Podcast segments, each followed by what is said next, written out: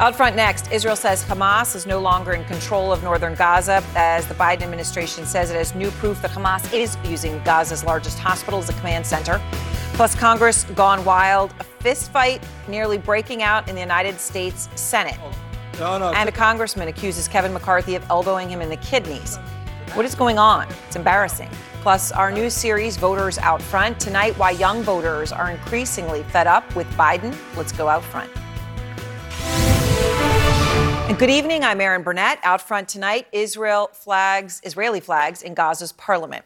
Israel's defense minister pointing to a photo today at a press conference that shows Israeli forces posing for a picture inside Gaza's parliament, and they're waving Israeli flags.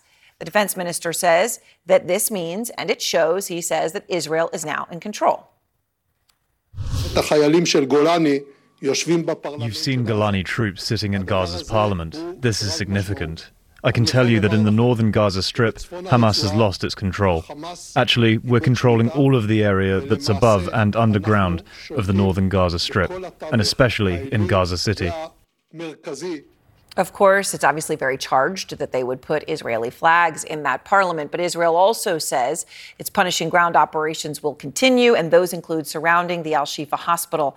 Tonight, the White House says it has its own intelligence indicating that Hamas is using Al Shifa to run its military operations. We have information that confirms that Hamas is using that particular hospital for a command and control node. That is a war crime. Al Shifa, as we've been telling you, is the largest hospital in Gaza. It's many blocks, it's about a dozen acres, ER, surgery, maternity wards, and it is where thousands of innocent Palestinians are sheltering in parking lots and courtyards, as well as whatever is underneath it. That is why Kirby went on to say that the United States does not supporting support striking Al Shifa from the air. Now, CNN obtained an audio message from the head of Al Shifa's neonatal unit. He made it clear in this message that we've obtained that the situation inside the hospital that he is seeing, is dire.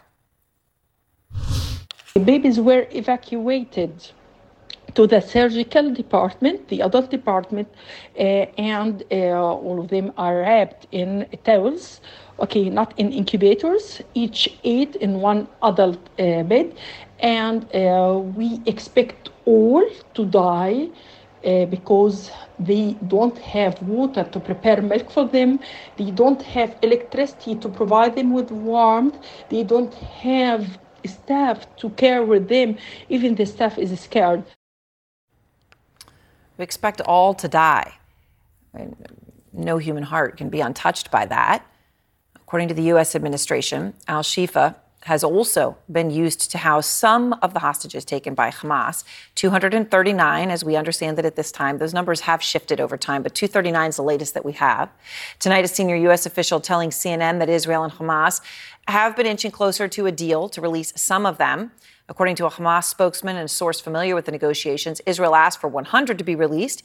Hamas's military wing claims negotiations are focused on the possible release of 70 women and children, uh, and they want to pause in fighting for five days for that. But the point is, is both sides agree that there is a discussion about a substantial number of hostages, and both saying that now uh, to the press is a significant step. It is unclear if any deal would include freeing the 10 Americans being held. Today, though, President Biden was asked and said this. What's your message for the families? Hang in there, we're coming. Jeremy Diamond is out front live along the Israel Gaza border to uh, begin our coverage tonight. And Jeremy, the Israeli defense minister, Yoav Gallant, claiming full control of northern Gaza and Gaza City, uh, showing that picture of Israeli troops waving Israeli flags in the Gaza parliament. The IDF does say fighting continues in the heart of Gaza. So, what more are you learning about how things really stand at this hour? Well, Erin, over the last couple of weeks, we have watched as Israeli forces have been closing in on Gaza City from the north and from the south. And tonight, Israel's defense minister now saying that Hamas has lost control of northern Gaza, including, he says, Gaza City. This, as we are hearing tonight, ongoing bombardments and outgoing artillery in the direction of the Gaza Strip. And as we are watching, Israeli forces taking control of key positions, all appearing to head towards one key target, and that is Al Shifa Hospital. Tonight, Israeli forces say they have seized key areas in northern Gaza. After block by block battles, the Israeli military claiming operational control of the congested Shati refugee camp and key Hamas government buildings in Gaza City, including Hamas's parliament, where troops posed with Israeli flags. The advances show Israeli troops driving toward Al Shifa Hospital, where Israel claims Hamas operates a major underground command center. CNN cannot independently confirm those allegations, which both Hamas and hospital officials deny. The UN says all but one of northern Gaza's hospitals have now effectively shut down due to a lack of power, water, and medical supplies. Nowadays, every minute, every hour, we are hearing that either full hospital or departments in a hospital is closing its services. At Al Shifa Hospital, doctors desperately trying to save premature babies after a strike knocked out power to the hospital's neonatal unit. The Israeli military now says it is preparing to send these mobile incubators to the hospital, releasing audio of an alleged conversation with a hospital manager.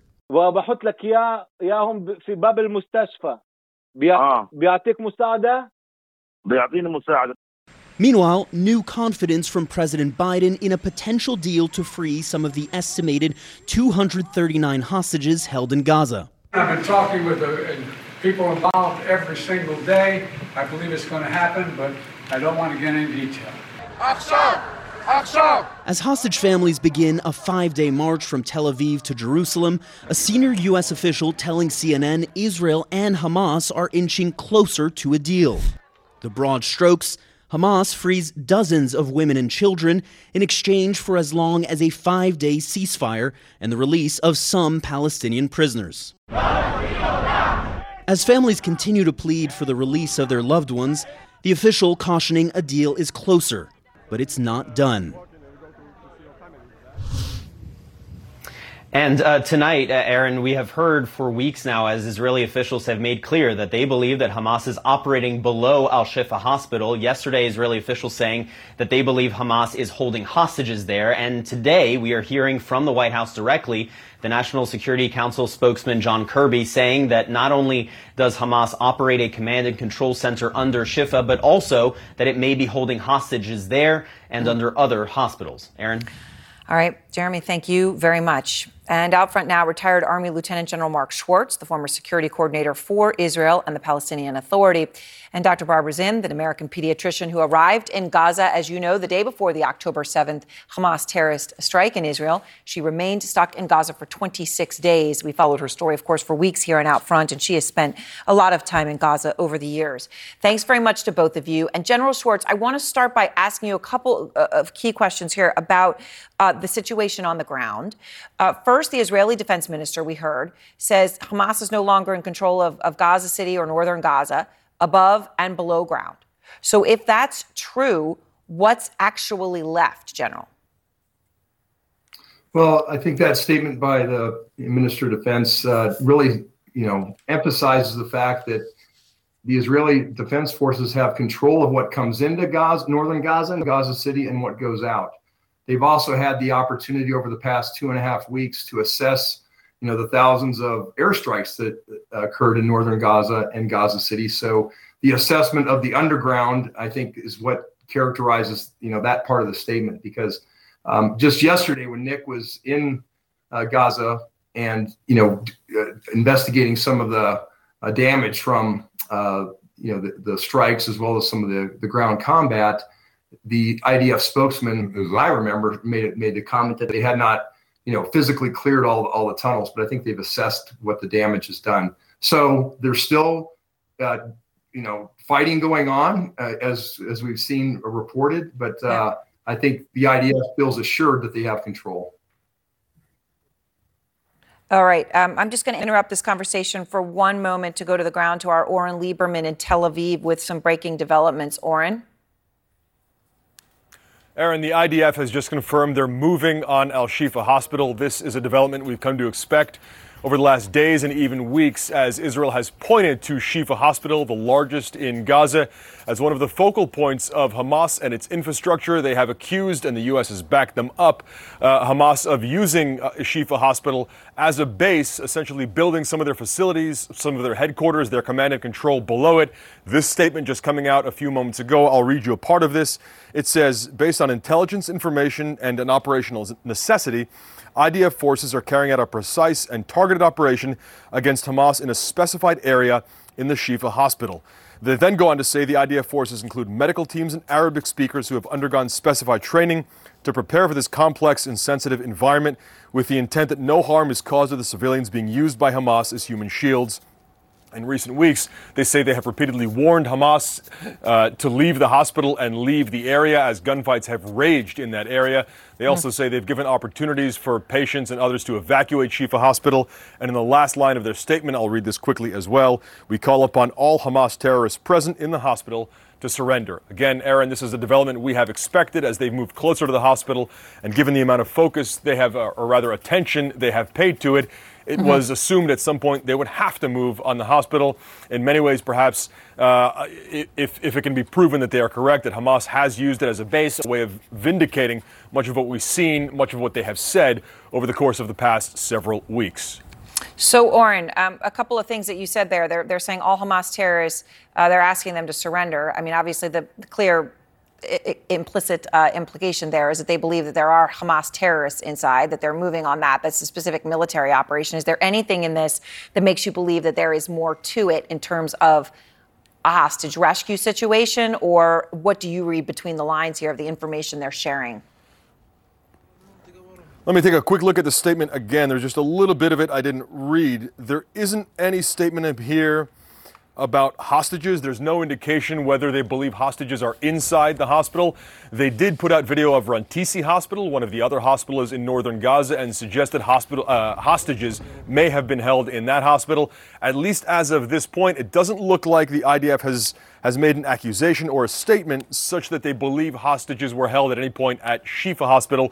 But you're right, Erin. That's certainly something we'll keep an eye on.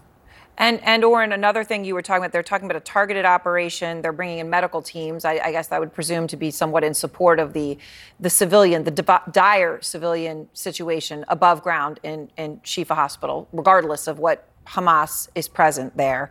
Uh, Arabic speakers as well. Do you have any any sense from your sources of while you say this is what has been expected? Obviously, it's happening uh, around right 2:12 in the morning where you are any sense of the size or scope of what this operation may be? That's difficult to gauge from here. From we're only 40, 50 miles or so away, but it's difficult to know what's happening on the ground. How many forces are moving in? What kinds of forces? This would only almost certainly be uh, a special operations raid. They have units that are, are focused on tunnel warfare and specialize in that.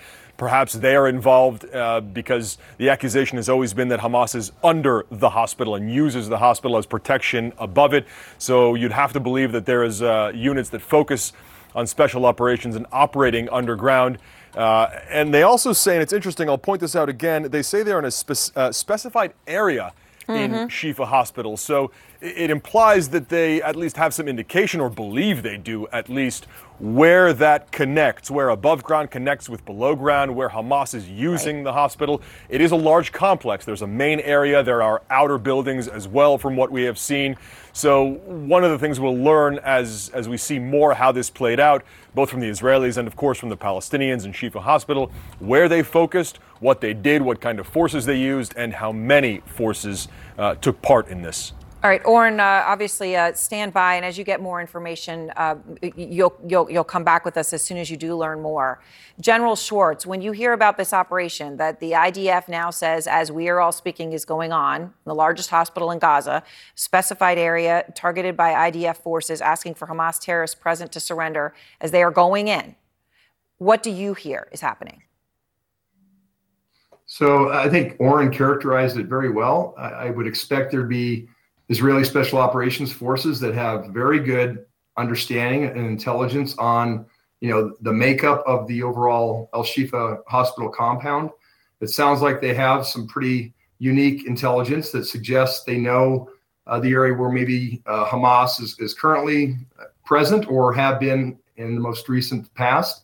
So I, I, think also a key point of that statement was a precise operation, which you know lends us to believe that they're going to use primarily um, you know ground forces and the use of uh, direct fire weapons in order to to clear uh, the hospital and and, per, and mitigate the likelihood of of civilian casualties. Dr. Zind, on, on this, I mean, I, I, can only imagine what you're thinking as you hear this. You've been inside that hospital.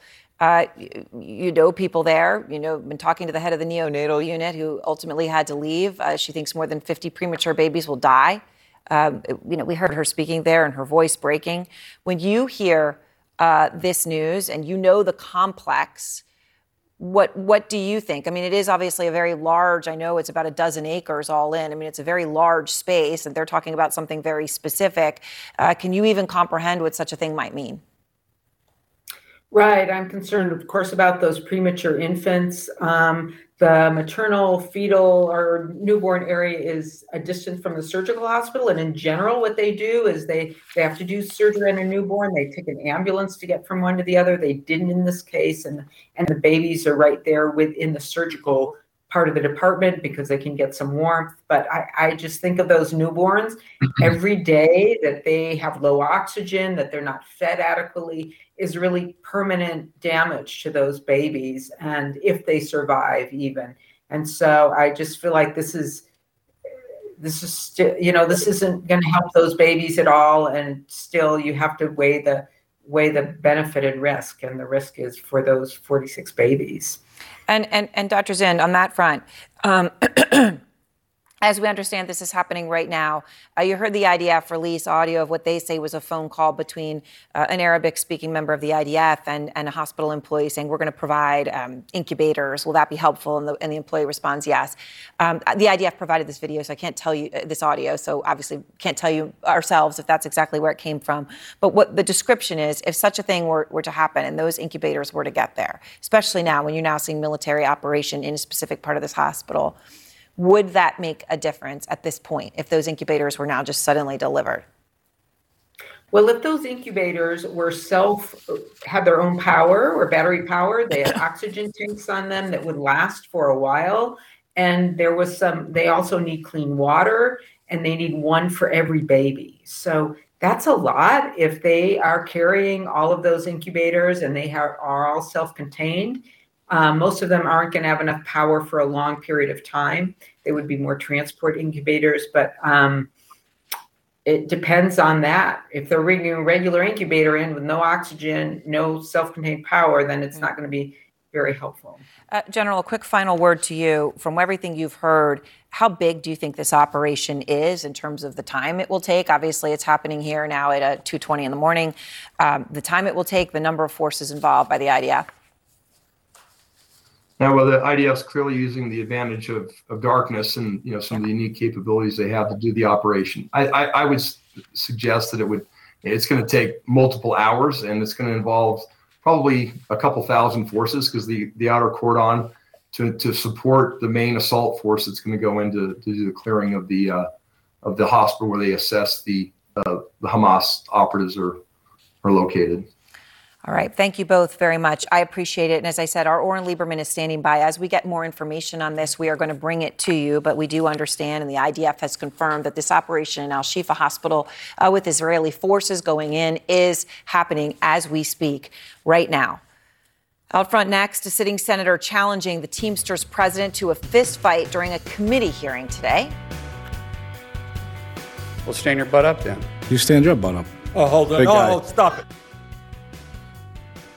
What happened?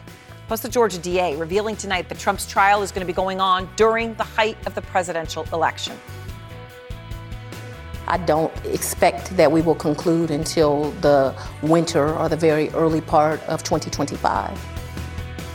And the former Trump White House attorney Ty Cobb will be out front, plus Chinese President Xi Jinping leaving nothing to chance tonight as he lands in California for his meeting with President Biden. Pro China crowds arriving just in time to welcome Xi. This podcast is supported by Sleep Number.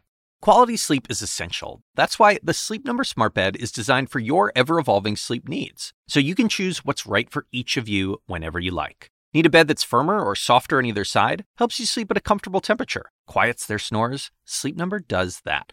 Only Sleep Number Smart Beds let you each choose your ideal comfort and support, your Sleep Number setting. Sleep Number Smart Beds learn how you sleep and provide personalized insights to help you sleep better. All Sleep Number smart beds feature cooling, pressure relieving comfort layers for soothing sleep throughout the night. Temperature balancing bedding is designed to move heat and moisture away when you're hot. When you're cool, they hold their energy to help warm you. Sleep better together. JD Power ranks Sleep Number number 1 in customer satisfaction with mattresses purchased in-store. And now, save 50% on Sleep Number limited edition smart beds for a limited time. For JD Power 2023 award information, visit jdpower.com/awards. Only at Sleep Number stores or sleepnumber.com. I'm Dr. Sanjay Gupta, CNN's chief medical correspondent. This week on Chasing Life, I'm a health reporter and have been for 15 years. And even I feel overwhelmed by some of the things I read about the stuff we're eating. My colleague Meg Terrell wanted to take a deep dive into something you've probably heard a lot about recently ultra processed foods. There is a lot to learn there, some fascinating stuff, and some of it is probably going to change the way you shop. Listen to Chasing Life, wherever you get your podcasts. Breaking news the House just passing a bill to avoid a government shutdown. All but two Democrats joining a majority of Republicans to extend funding until January 19th. It's a major step. It comes as the Capitol saw a pretty embarrassing day and other fronts. Senator Markwayne Mullin challenging a witness at a hearing to a fist fight. At that fight, it, or the fight almost broke out, and it wouldn't would have if it weren't for Senator Bernie, Bernie Sanders. Sunlen Serfaty is out front. No, no, sit down. Sit down. Okay. You know, you're a United States Senator. Sit down. Active. Oh, okay. Sit down, please. A breakdown in decorum today on Capitol Hill. I want to expose this thug to who he is. And Could you not point at me? That's disrespectful. I don't care about respecting you at all. I, respect I don't respect you respect. at all. Senator Markwayne Mullin bringing a congressional hearing to a halt, standing up and challenging the witness to a fistfight in the middle of the hearing. Sir, this is a time, this is a place. If you want to run your mouth, we can be two consenting adults. We can finish it here. Okay, that's fine. Perfect. You want to do it now? I'd love to do it right now. Well, stand your butt up then. You stand your butt up. Oh, hold on. Oh, oh, stop it. The tense moment escalating quickly after the senator read tweets that Teamsters General President Sean O'Brien wrote in the past being critical of the senator. What a clown. Fraud. Always has been, always will be. Quit the tough guy act in these Senate hearings. You know where to find me. Any place, anytime, cowboy. Leading to numerous attempts by the chairman of the committee to break up the altercation that ensued. Hold it. No, excuse me. I, have the I mic. will say, I will say exactly. Senator what he Mullin. I have the mic. You have questions on any economic issues, anything to say, go for it. We're not here to talk about physical abuse. Afterwards, Mullin said he didn't regret it. I didn't start it.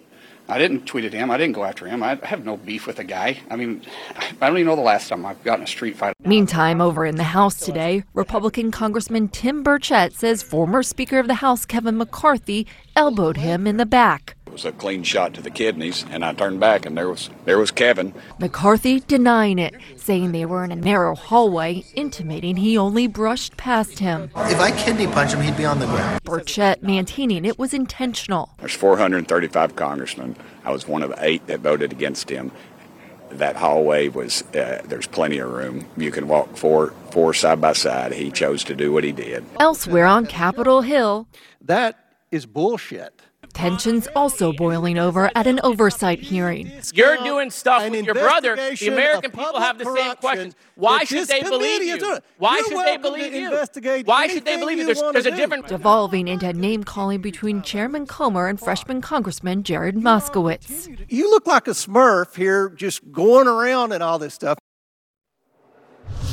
And this string of personal incidents up here on Capitol Hill certainly underscores just how high tensions are running. Members have been scrambling uh, to get the government funded before the end of the week's deadline. They're also, certainly on the House side, they have been working for 10 weeks straight. That is very atypical for them. And the new Speaker of the House, Mike Johnson, he chimed in on all of this today. He said that maybe a Thanksgiving break would allow at least his members a chance to get home and cool off a bit. Erin? Nothing like work in 10 weeks, huh? All right. Thank you, uh, Sunlen. And let's go now to former Congressman Rodney Davis. So, Congressman, let me ask you you know all the players involved in the chaos today. So, let me just start um, with the Senator Mullin uh, fiasco that happened there uh, in, in that committee meeting. Were you shocked to see a sitting senator uh, challenge a witness to a fight in the middle of a committee hearing? Well, I, am shocked that the whole incident happened. Markwayne and I got elected together to the House in 2012. He's a very good friend of mine.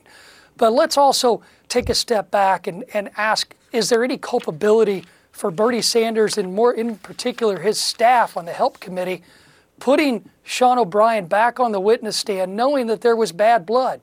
Did they know something like this would happen? And it's frustrating.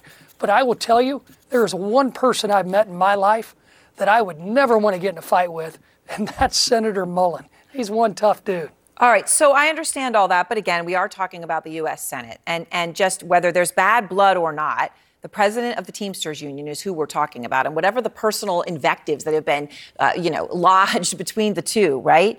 Uh, that is the largest union in the United States. They've got 1.3 million people as their members. There's no situation, it would seem, in which it is unfair, or inappropriate for him to be sitting in a committee hearing as a witness. Um, it would seem a sitting senator should just control himself and act with decorum? Well, I've, I've led committee witnesses on my side of the aisle as a ranking member of a committee in the House, and you get to choose the witnesses. And if you know there's been bad blood on social media, you kind of know that there might be an outcome. Now, there would never have been a fight in the Senate hearing room. That was a lot of talking and no action. Now, I grew up watching professional wrestling this seemed like it'd be a great, it'd be a great, uh, a, a, great uh, prelogue of what could happen for charity. If Sean O'Brien and Markwayne Mullin want to fight for charity, help people, help veterans organizations, help the Capitol Police Memorial Fund. Let's do that because they're getting the national attention right now. I bet they'd raise a lot of money. Yeah, getting getting it in a way that you know is is quite embarrassing. I think something that people would like to think happens in other uh, floors of elected representatives in other countries, and now we see happening here. And on that, I want to ask you about other. You know, when you know all these individuals, so let me ask you about what happened uh, on on the Capitol side today, on the on the House side. Former Speaker McCarthy accused of elbowing Congressman Burchett in the kidneys. Now, McCarthy is denying it, but um, the NPR reporter who was there said she saw it happen. Uh, so she saw the whole thing and she's saying it happened. Why is McCarthy denying it, do you think? I, I can't answer that. I wasn't there, but this is 100% personal between Tim and Kevin right now. And if I was still in Congress, I would try and sit both of them down to try and work it out. It's disappointing that issues like this and incidents like this are getting this much attention nationwide, especially when we see what's happening in the world. And, and thankfully, Speaker Johnson and Leader Jeffries were able to come up with an agreement to keep government funding uh, going forward after this week so these members of Congress can get home, be with their families, and calm down a little bit and we can do it all again in early January. Um, but you know, I guess they got it funded until January 19th. That's the way we go. I I hear you. At this point, sadly, it's something to celebrate uh, in this country when it's put off another few weeks. All right, thank you very much, Congressman. I appreciate your time. Thank you. All right. Next, the DA in the Georgia case against Trump filing an emergency motion to seal evidence after recorded interviews were made public. So, who leaked those tapes? Plus, the breaking news Israel saying its troops are right now as I speak, carrying out a precise and targeted operation at the Shifa hospital in Gaza. That Israeli troops are actually going in right now. And we're going to go back to the ground for the latest after this. We are continuing to follow the breaking news right now. The Israeli Defense Forces at this time, so it's about 2:30 in the morning in Gaza, say they are currently conducting an operation against Hamas at the largest hospital in Gaza City. They say it's a targeted operation inside that hospital that IDF forces are moving in. Uh, it is, uh, according to the U.S. and the IDF, that hospital is also a command center for Hamas and a place where they have held hostages. Oren Liebermann is out front live in Tel Aviv following this closely. And Oren, you were able to confirm this and get this update from the IDF. What more can you tell us?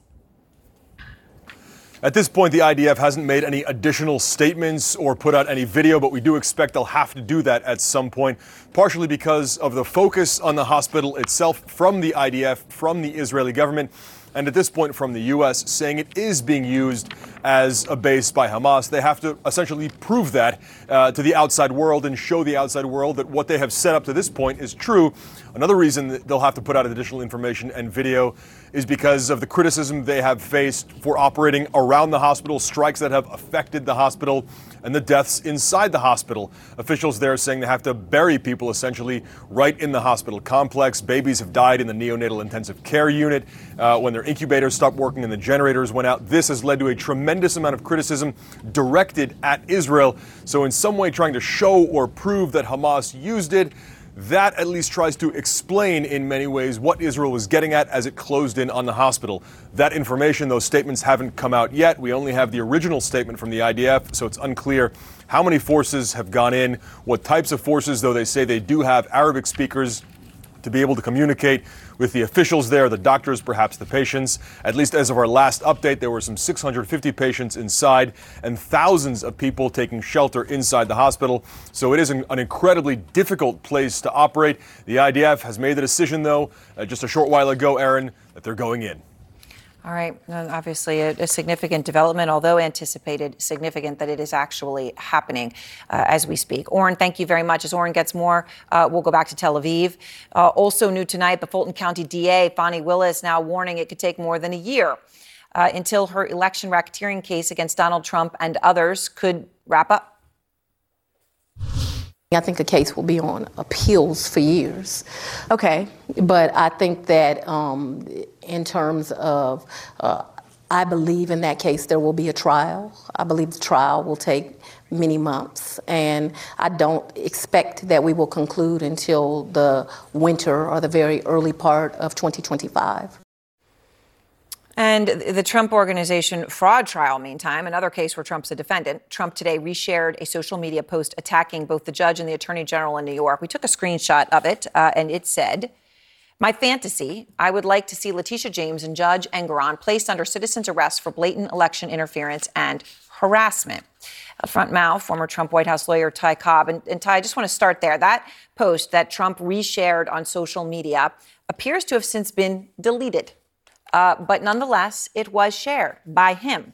Uh, you believe that that could be significant uh, for Donald Trump. How come? Well, you know, we do have pending the um, appeal of uh, Judge Chutkan's uh, gag order in D.C. And these are the types of incendiary attacks that do lead to violence. Um, he specifically asked people to conduct a citizen's arrest. Um, detention of either James or Engoron would be a crime if committed by um, any individual who was so motivated by the president's uh, remarks. It's much like what he did on you know, January 6th. It continues to be um, off the rails in terms of the extent to which his invective uh, infects these proceedings and is the potential to Im- intimidate witnesses.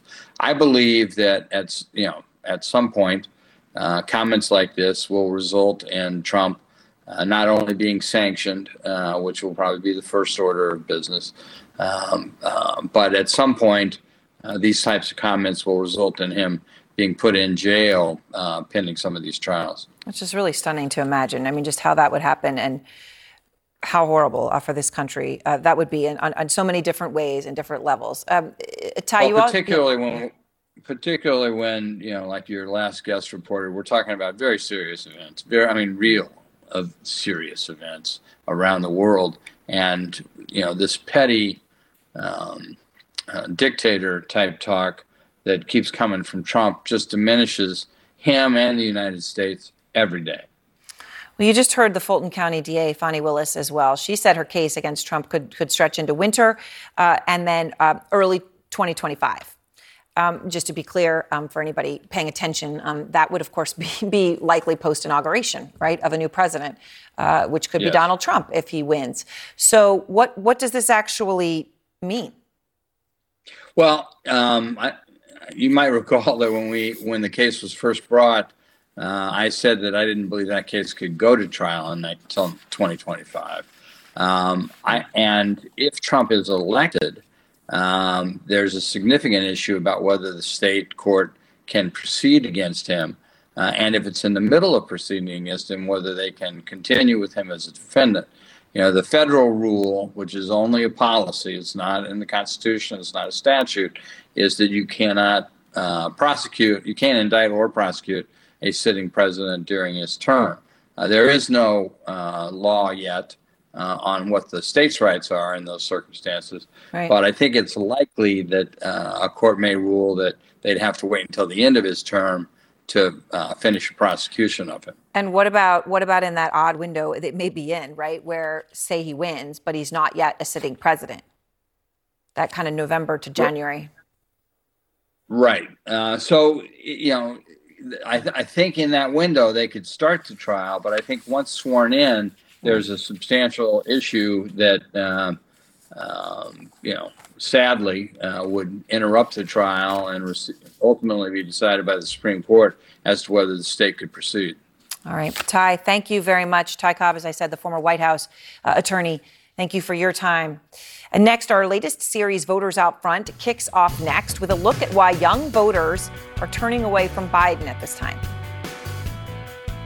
I think that young voters recognize you can't bomb your way to peace and security.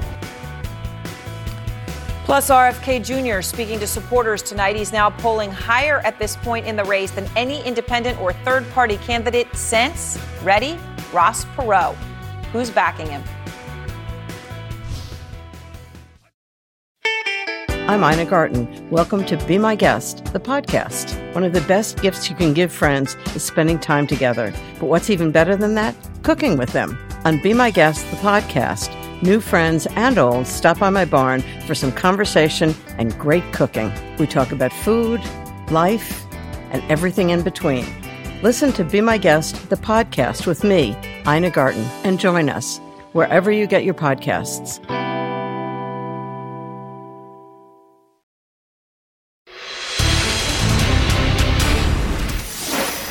Tonight, Joe Manchin, in a new interview, refusing to say whether he will vote for Biden in 2024. I think that's a, uh, it's, it's a hypothetical question, thinking not knowing what we're going to have and who we're going to have. To make a choice right now, okay, let me just say I could not vote for Donald Trump. But you're not convinced you could vote for Joe Biden? Well, I, I, I, I want I want President Biden. I would I hope the changes would come. This comes as President Biden is facing an uphill battle with a key group that put him in the White House. And Jeff Zeleny kicks off our new series, Voters Out Front, with a look at the crucial young vote.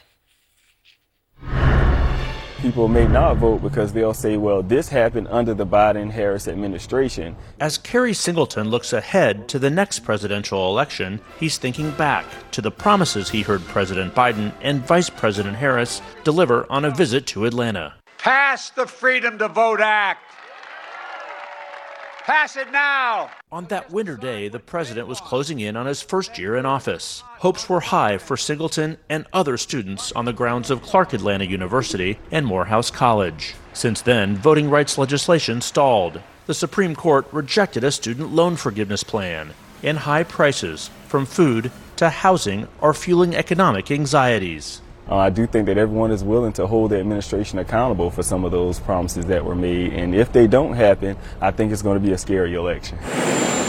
For all the warning signs facing the president a year before the election, the skepticism and apathy of young voters rank high. Folks just feel poorer right now than they did two years ago. There's going to have to be a lot of conversations about how we feel like our issues are being heard. Nabilah Islam Parkes is the youngest woman to win a seat in the Georgia Senate. In 2020, she went door to door in the Atlanta suburbs, building a coalition to help Biden turn the state blue. That coalition, she said, could fracture by the president's handling of the Israel Hamas war. I think that young voters recognize you can't bomb your way to peace and security, and so we do feel uncomfortable with that. Rachel Carroll's first vote for president went to Biden. She said she doesn't regret it given the alternative, but finds herself disappointed by some priorities of the White House. If they can fund a war, they can find the money to pay off our student loans. Young voters were a critical component of the president's victory, particularly here in Georgia, where Biden defeated Donald Trump by only 11,779 votes out of nearly 5 million cast. Exit polls in 2020 show that voters 18 to 29 made up 20% of the Georgia electorate, the only state of the top six battlegrounds where the percentage of young voters exceeded the national share of 17%. Biden won young Georgia voters by 13 points, according to exit polls. But now, a year before the 2024 election, surveys show a far closer race, with voters under the age of 30 here in Georgia split 46% for Trump and 44% for Biden, according to a New York Times Siena College poll. The excitement is not as high as it was last time. Alon Gibson and some of his classmates wish they had more inspirational and generational choices. We have to pick between two different people who are uh, very, very old and up in age. We would like to see Biden pass the baton. The vice president, whose college tour brought her back on campus this fall, resonates more. I think she she sparks that energy. She's like when she came to Morehouse, it was fun. I felt her passion. But with Biden at the top of the ticket, potentially facing a rematch of the 2020 race, voters say the burden rests on him to deliver on his promises and not take their support for granted. Just as well as we hold Trump accountable, you know, we have to hold Biden accountable. And Erin, having these conversations with so many young voters makes one thing clear. The economy for them is a very top issue as well, as it is, of course, for voters across the spectrum. Now, the Biden campaign, talking to them about this uh, and their strategy, says they are reaching out to young voters. They're increasing their outreach, and they said that they will go after young voters where they are, and they will make this a contrast election. But, Erin, it's not as much uh, perhaps as uh, people voting for Biden or Trump. It's a concern about uh, enthusiasm if young voters will turn out at all. That's why this is one key part of the coalition the Biden campaign is trying to rebuild. All right. Thank you very much, Jeff Zeleny, uh, in Atlanta tonight. And, you know, when you take all of this into account, you've got to take into account that there's, there's something else at play. Right now, there is, and that's Robert F. Kennedy Jr., because he's hoping uh, to really make a play here in 2024. Tonight, telling a crowd in South Carolina that he is counting on young people to do it. Here he is moments ago. I'm the only one who's talking about what's happening to young people in this country. Somehow, in the terms of the last two presidents, the young people of this country have completely lost faith in the United States of America and lost any hope for their own futures. And that to me is the most heartbreaking data point that I've seen since I began running in this campaign. All right. Well, Kennedy is picking up momentum. So that message and other things he says is working for plenty of people. A poll from the New York Times and Siena College shows Kennedy now polling at 22%. That is higher than any independent or third party candidate this late in the race since Ross Perot. And for that, you go all the way back to 1992. Harry Enten is out front to go beyond the numbers. So Harry, um, it has now been, and I'm just, you know, off the cuff here saying mm. at least six months that we've been talking about uh, RFK Jr. polling about 20% in various polls yes. of various people. Uh, but that number has been very steady. Okay, who's who's in it? I mean, key swing states, he's polling at 22%. Where's the support coming from that you can see? Well, it's coming from multiple groups, but perhaps the most important group is people who didn't actually turn out to vote in 2020. He's hmm. getting well into the 30s with that group. He is actually, I believe, leading with that group. You can see it right there 36% to Donald Trump's 31%. These are people who didn't vote in 2020 who say that they'll actually come out and vote for RFK Jr. in 2024. So these could be young people who couldn't vote before or people who chose not to vote last Correct. Time. Remember okay. Ross Perot in 92, who, who we mentioned earlier on? He was someone who brought out untraditional voters. Also, Jeff was talking about younger voters, right? Yep. Among younger voters nationally, you look at Quinnipiac University. Who leads in that group?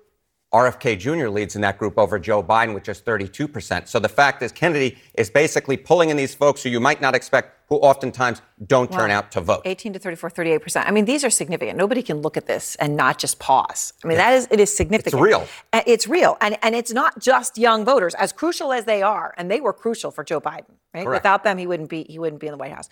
There's another key demographic that seems to be gravitating towards Kennedy. Yeah, black voters. Uh, you know, if we look right now, our, although Joe Biden has a fairly largely with black voters, RFK is polling well into the mid 20s with them, nationally speaking. And why is that important? Because that would be the highest share of the vote for a non Democratic presidential candidate as long, as far back as we have exit polls. I think you'd probably have to go back to the 50s and Dwight Eisenhower for a non Democrat to be polling as high as RFK is among black voters. Right. And these, a, another crucial group, right? It, it, of course, Biden may win it, right? But the margin, the Margins are everything. The margins are everything. All right, Harry, thank you very much. Thank and you. next, pro Chinese crowds right now arriving in San Francisco, just in time to cheer for Xi Jinping's arrival as he is about to come face to face with President Biden.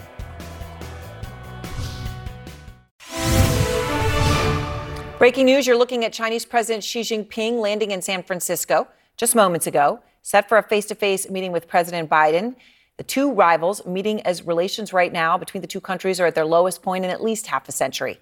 And this is some new video filmed by our producer on the ground. Crowds bust in just to cheer to give Xi that welcome as he arrives. China completely controlling the optics tonight for their president. David Culver is out front. Thank you, everybody. Sharing a sofa and a smile at Mar-a-Lago. Serenaded by former President Donald Trump's grandkids. Singing in Chinese for visiting President Xi Jinping. The blossoming, it seemed, of a new friendship, and with it, closer ties between the U.S. and China. I think long term, we're going to have a very, very great relationship, and I look very much forward to it. Not quite how the story played out. In the six years since Xi's last visit to the U.S., U.S. China relations have plummeted to all time lows. They must play by the rules. The issues? Where to begin? A bruising trade war, a devastating pandemic. It came out of China. Rising tensions in the South China Sea. Growing threats from Beijing over its goal of unifying with Taiwan. And amidst Russia's ongoing war in Ukraine, an alarmingly cozy Xi and Putin relationship. In the war between Israel and Hamas, China refusing to condemn Hamas. President Xi's first trip to the U.S. was 1985 as a local Communist Party official, taking in the sights. Today, he's China's most powerful ruler since Mao, demanding near total control over a population of 1.4 billion people. Xi now returns to an increasingly divided United States, something Chinese state media repeatedly highlights in its propaganda. But if there is one topic that consistently unites Washington, it's being tough on China, a sentiment bolstered by the downing of a suspected Chinese spy balloon earlier this year. They're testing us. They're mocking us. They're trying to embarrass us. China has its own issues. After years of record growth, the world's second largest economy is struggling. Its housing market in crisis, youth unemployment at record highs, and for the first time in 25 years, a deficit in foreign direct investment. International companies increasingly uneasy putting money into China, in part because of Beijing's unpredictable crackdowns.